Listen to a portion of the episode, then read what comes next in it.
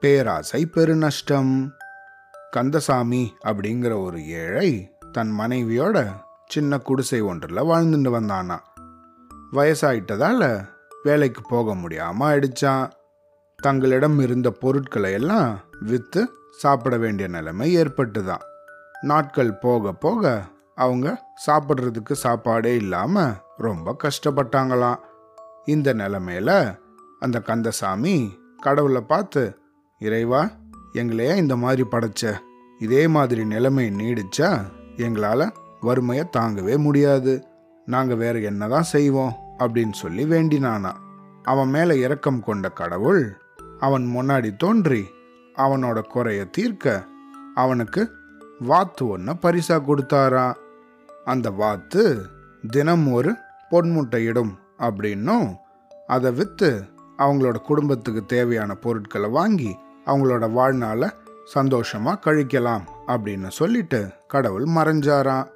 அந்த வாத்து தினம் ஒரு பொன் முட்டை இட்டுதான் அவங்களும் அந்த முட்டையை விற்று அவங்களோட வாழ்க்கையை இனிமையாக கழிச்சுட்டு வந்தாங்களாம்.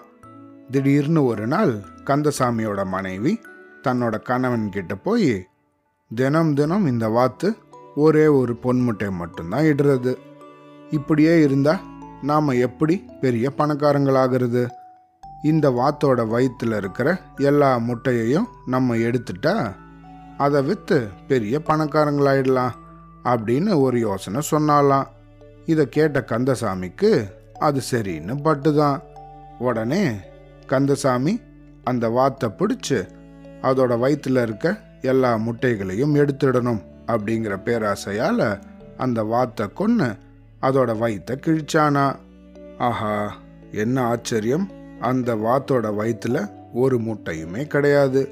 அதோட வயிற்றுல மற்ற வாத்தை போல வெறும் குடல் தான் இருந்தது. அதை பார்த்து ரொம்ப ஏமாந்து போயிட்டாங்களாம். தினமும் ஒரு பொன் முட்டையிட்ட வாத்து இப்போ இறந்து போனதால வறுமை அவங்கள திரும்பியும் சூழ்ந்துண்டு தான் அவங்களோட பேராசையே அவங்கள பெரும் துயரத்தில் அழுத்தினதான் அதை நினச்சி அவங்க தினமும் மனசு வருந்தி ஏழ்மையாகவே வாழ்ந்து அவங்களோட காலத்தை கழிச்சாங்களாம். இந்த கதையிலேருந்து நம்ம என்ன தெரிஞ்சுக்கணும்? ஆசை அளவுக்கு மிஞ்சினா அது பேராசை.